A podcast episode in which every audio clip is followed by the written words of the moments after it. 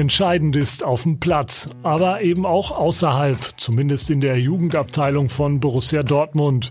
Um die Kombination von Fußball und Schule geht es heute in der neuesten Ausgabe der Dortmunder Jungs, dem Podcast rund um die Nachwuchsarbeit des BVB.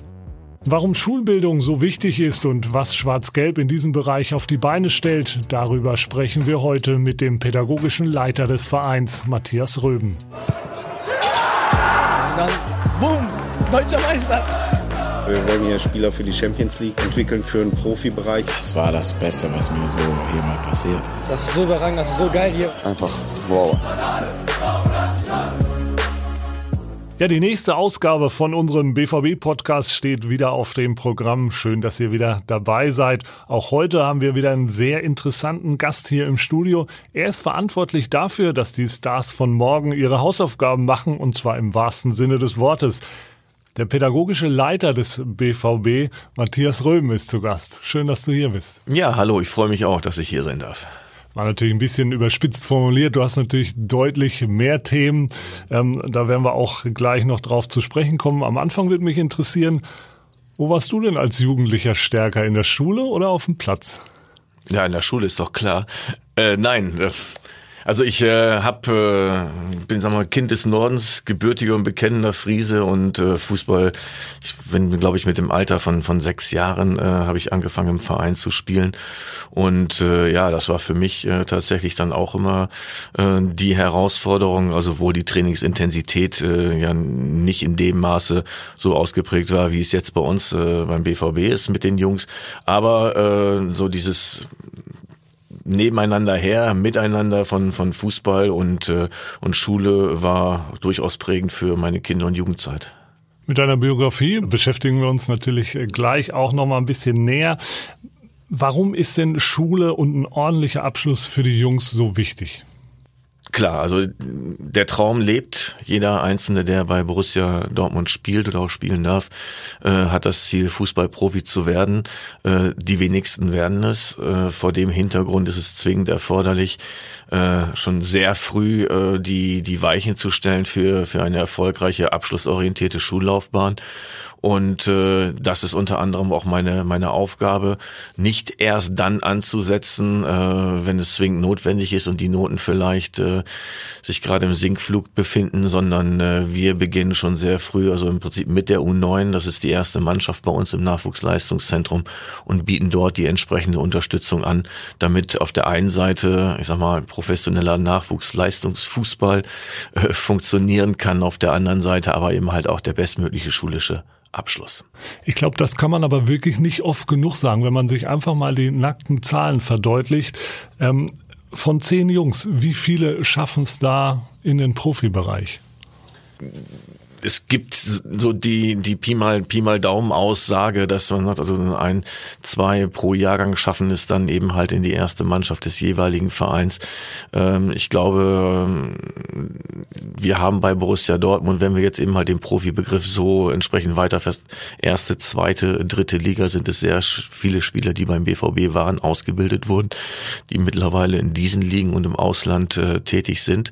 Auf der anderen Seite ähm, fand finde ich ganz spannend. Äh, die Kollegen aus aus Leverkusen haben äh, mal nachrecherchiert äh, die Bildungslaufbahn ihrer Spieler und haben dabei auch rausbekommen, dass 80 Prozent derer, die den Sprung ins Profigeschäft schaffen, auch tatsächlich eben halt das Abitur oder Fachabitur haben äh, ist für mich auch äh, eine Aussage darüber, ähm, ja, dass, es, dass es notwendig, dass es notwendig ist, eben halt zweigleisig zu fahren und den Plan B nicht nur in der Tasche zu haben, sondern den auch tatsächlich rauszuholen. Und kann man daraus vielleicht sogar schließen, wenn man das ein bisschen weiter spinnt, schulische, gute schulische Leistungen wirken sich auch auf die guten Leistungen auf dem Platz aus? Ja, würde ich eindeutig so unterstreichen. Das ist ja sicherlich auch nochmal ein äh, guter Aspekt oder eine gute Motivation für die Jungs, äh, da auch dann dran zu bleiben.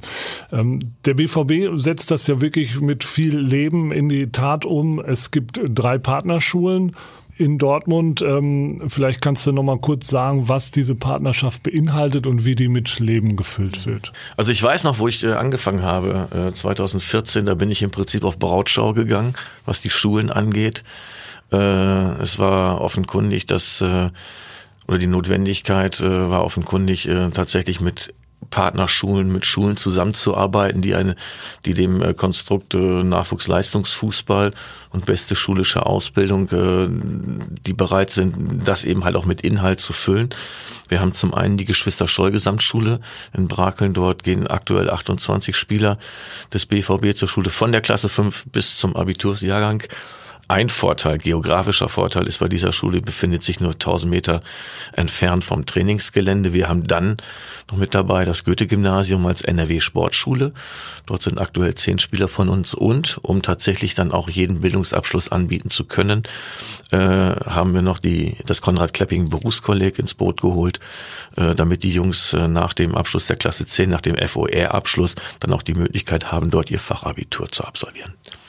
Die Geschwister Scholl Gesamtschule und das Goethe-Gymnasium ähm, nennen sich auch Eliteschulen des Fußballs beziehungsweise des Sports. Ähm, was äh, bezeichnet denn dieser Begriff und wie kann man sich das vorstellen? Also das Verbundsystem Eliteschulen des Fußballs in Dortmund besteht aus diesen drei Schulen, die ich jetzt gerade genannt habe.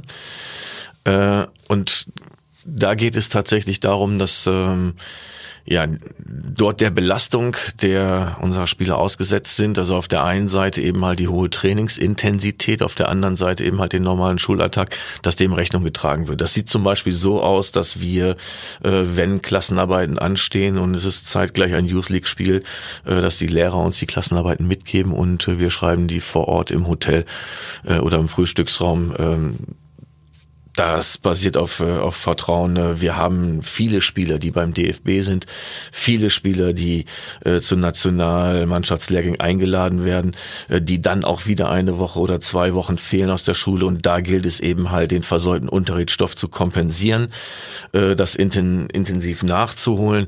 Ich nenne ein weiteres Beispiel. Wir haben beispielsweise Schüler, die aus einem anderen Bundesland kommen, äh, Spieler, die zum BVB wechseln, ähm, haben als zweite Fremdsprache ja beispielsweise Russisch äh, wurde an einer unserer Schulen oder an unseren Schulen nicht angeboten. Wir haben vor dem Hintergrund dann einen Lehrer organisiert mit curricularer Befähigung, der dann den Jungen eins zu eins unterrichtet in dem Fach. Und das wurde dann aber auch so akzeptiert von der Schule. Das sind so drei Beispiele, äh, die äh, wichtig sind für uns, um ein, ein Funktionieren zu gewährleisten, nämlich auf der einen Seite klar die fußballerische Laufbahn und den Spaß am Fußball voranzutreiben und das eben halt mit bestmöglichen schulischen Ergebnissen zu koppeln.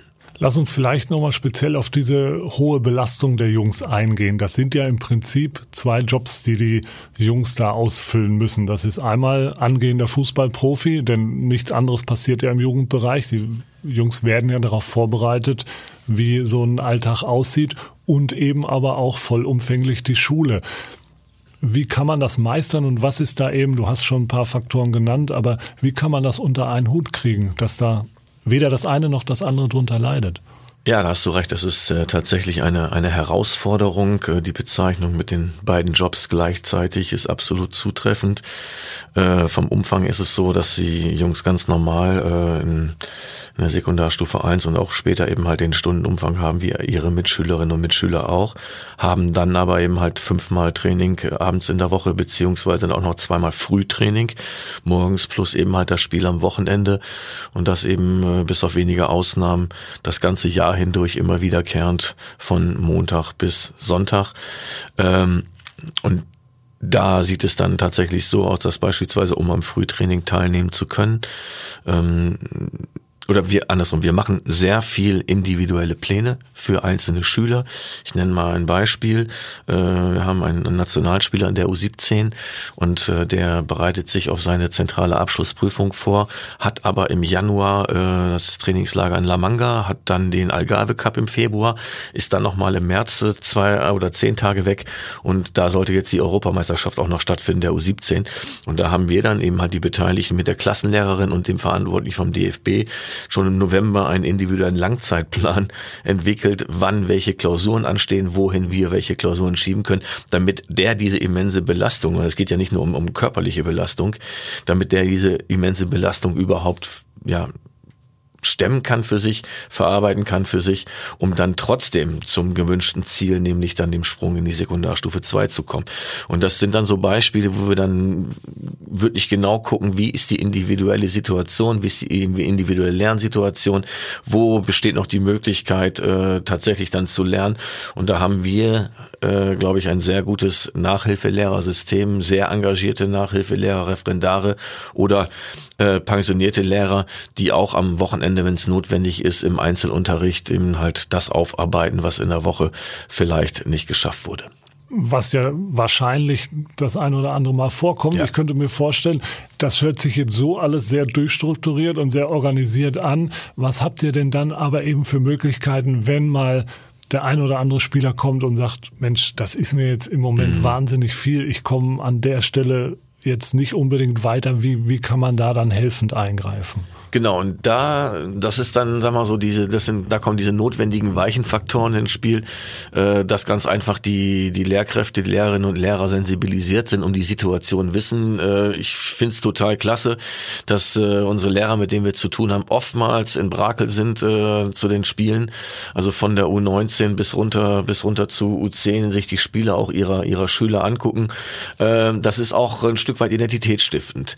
Und da ist es dann ganz einfach auch wichtig zu sagen, sozusagen also eine Rückmeldung zu geben, äh, dass der Spieler XY äh, momentan tatsächlich äh, eine Belastungsgrenze erreicht hat und wir schauen dann gemeinsam, wie wir dann vielleicht ihn, ihn rausnehmen können, sowohl beim Training als aber auch vielleicht auch bei der Schule, dass mal mal ein bisschen runterschrauben können oder dass er tatsächlich dann die Nachhilfestunden bekommt, die notwendig sind, um Lücken zu schließen. Und da haben wir so zwei Möglichkeiten oder zwei Wege, die wir beschreiten. Zum einen haben wir am Trainingsgelände von Montag bis Donnerstag von 14.30 Uhr bis 17 Uhr den Nachhilfeunterricht, wo jeder kommen kann, also auch die kleineren Spieler, die dann etwas früher kommen, haben dann aber auch nochmal äh, die Möglichkeit im intensiven 1 zu 1 Unterricht ganz konkrete Abi-Vorbereitung oder Prüfungsvorbereitung durchzuführen. Äh, und da gelingt es uns uns sehr gut, äh, Dinge aufzuarbeiten und das, und dann kommt das auch nochmal fachlich hinzu, äh, wobei dann die Nachhilfelehrer in Kontakt stehen mit den Fachlehrern der jeweiligen Schulen und sich auf diesem Wege auch austauschen können. Du hast recht, das äh, klingt gut durchstrukturiert, aber äh, klar, das sind dann natürlich eben halt auch äh, so die alltäglichen ähm, unerwarteten Dinge, die dann manchmal dazwischen kommen und dazwischen gerätschen. Und es ist äh, aber auch eine, eine spannende Herausforderung, da immer wieder dafür zu sorgen, dass das, was wir geplant haben, auch so funktionieren kann. Und das geht aber auch nur, und äh, das ist, glaube ich, auch etwas, was, was uns auszeichnet beim BVB, äh, wenn die Trainer entsprechend mitspielen. Jetzt würde mich natürlich interessieren, ähm, die Jungs sind natürlich alle vernünftig und machen das so nach ihrem besten Wissen und Gewissen. Ausschließlich, klar. Ausschließlich. Aber musst du denn auch mal richtig auf den Putz hauen? Ja, das, äh, das wissen wir doch alle, die, äh, die selber, die selber auch Kinder, die selber auch Kinder haben, äh, dass es, dass es notwendig ist, ähm, ja, die Leitplanken vorzugeben. Also dort, wo Menschen zusammen sind, sind auch Regeln des gemeinschaftlichen Miteinanders erforderlich. Und wenn die nicht eingehalten haben, dann muss ich auch Konsequenzen ertragen für mein eigenes Handeln. Das ist ja vollkommen normal wir legen großen Wert darauf. Also ich bin oder wir sind insgesamt auch was eben halt die Kollegen im Jugendhaus angeht, äh, nicht unbedingt die Freunde der großartigen Sanktionen, aber äh, wenn es denn darum geht, auch Konsequenzen auszusprechen, äh, dann muss das auch sein. Das heißt, jemand, der äh, krank ist an einem Tag oder vielleicht äh, dann auch mal äh, zu spät kommt ähm, oder ja auch mal vielleicht ein, zwei Stunden nicht anwesend ist, der wird an diesem Tag nicht trainieren können. Und das ist mit den Trainern auch so abgesprochen und äh, da sind wir auch äh, entsprechend konsequent, das genauso umzusetzen. Ein Punkt, der dir sehr wichtig ist, ähm, den du immer wieder betonst, ist, dass ihr eben mit den, ich nenne es mal normalen Schulen zusammenarbeitet und nicht auf dieses System Privatschulen zurückgreift. Warum ist euch das wichtig? Warum ist das mhm. für Borussia Dortmund vielleicht mhm. auch ein Kennzeichen, was Borussia Dortmund auszeichnet in dem Bereich? Genau, ich äh hol mal ganz kurz aus. Wir haben äh, 2018, 2019 äh, zweimal eine Zukunftswerkstatt durchgeführt, über ein ganzes Wochenende mit allen Mitarbeitern des Nachwuchsleistungszentrums, also Trainern, Co-Trainern, Physiotherapeuten, Athletiktrainern, Pädagogen, Psychologen, sportliche Leitung und äh, haben gesagt, wir möchten gerne diese, diese Wochenende nutzen, um herauszufinden, was macht ein Dortmunder Jungen eigentlich aus? Was, äh, was sind die notwendigen Charaktereigenschaften für einen Dortmunder Spieler? Und da war Bodenständigkeit und Respekt eine herausragende Eigenschaft, die wir bei jedem Dortmunder Spieler sehen wollen. Das ist uns so wichtig, dass wir sagen, wir müssen tagtäglich dafür sorgen, dass unsere Jungs äh, nicht nicht wegfliegen beziehungsweise die Bodenhaftung behalten.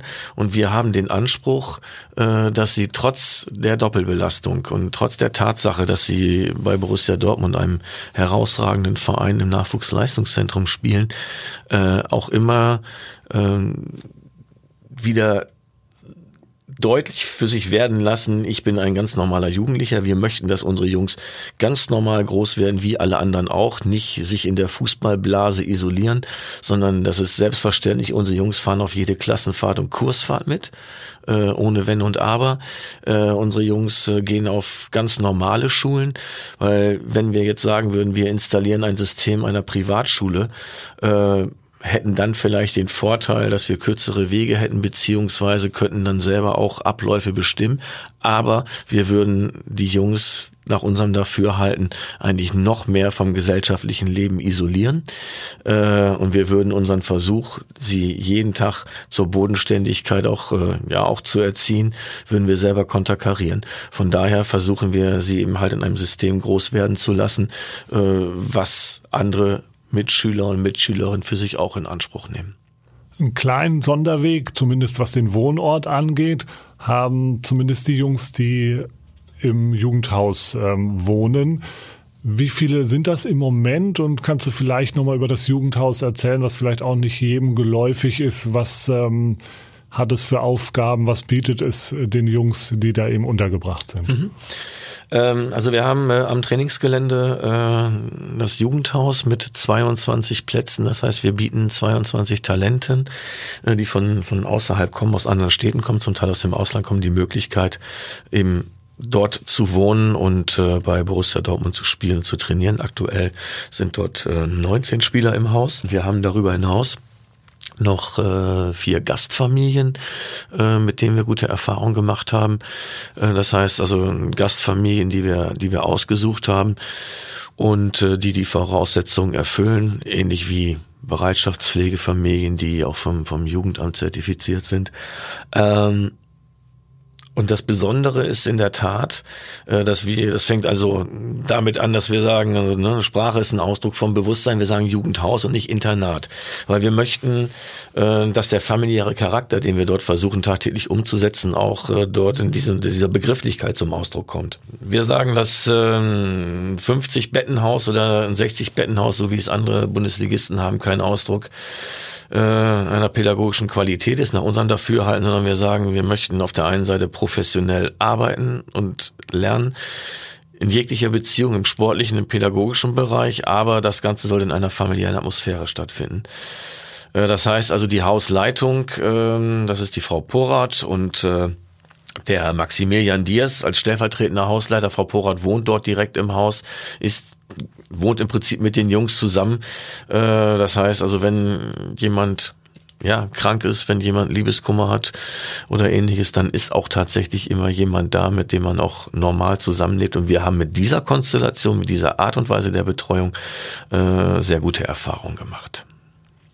Du hast das Stichwort Dortmunder Jungs schon genannt. Mhm. Du kommst äh, aus Friesland, bist bekennender Friese. Wie weit bist du denn schon Dortmunder Junge geworden? Ähm, ja, also ich bin jetzt äh, beim, beim BVB seit, seit 2010, also etwas über, über zehn Jahre, war am Anfang fünf Jahre lang Trainer im Grundlagenbereich, seit 2014 eben als pädagogischer Leiter tätig.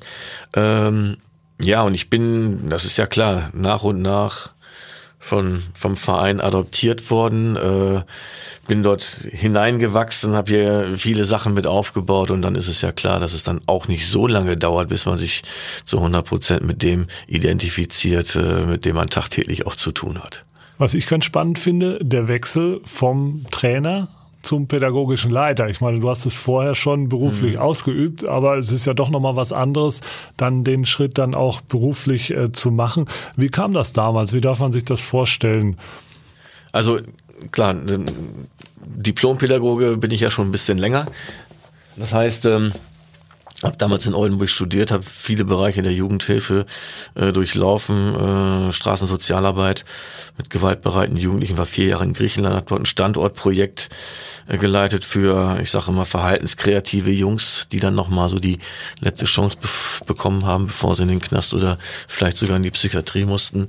Äh, war lange Bildungsreferent, habe viel im erlebnispädagogischen Bereich gemacht und vieles von dem, was ich dort mir habe aneignen können, kann ich jetzt äh, ganz hervorragend in die Arbeit mit den Jungs, mit den Mannschaften, mit den Trainern äh, integrieren der Sprung vom, vom Trainer-Dasein, also ich habe ja damals auch schon zwei, zweigleisig, äh, sag mal, gearbeitet, auch zwei Jobs gehabt. Auf der einen Seite war ich eben halt Trainer im Grundlagenbereich, aber im, im realen Leben auch äh, Bildungsreferent äh, beim, beim Bildungsträger.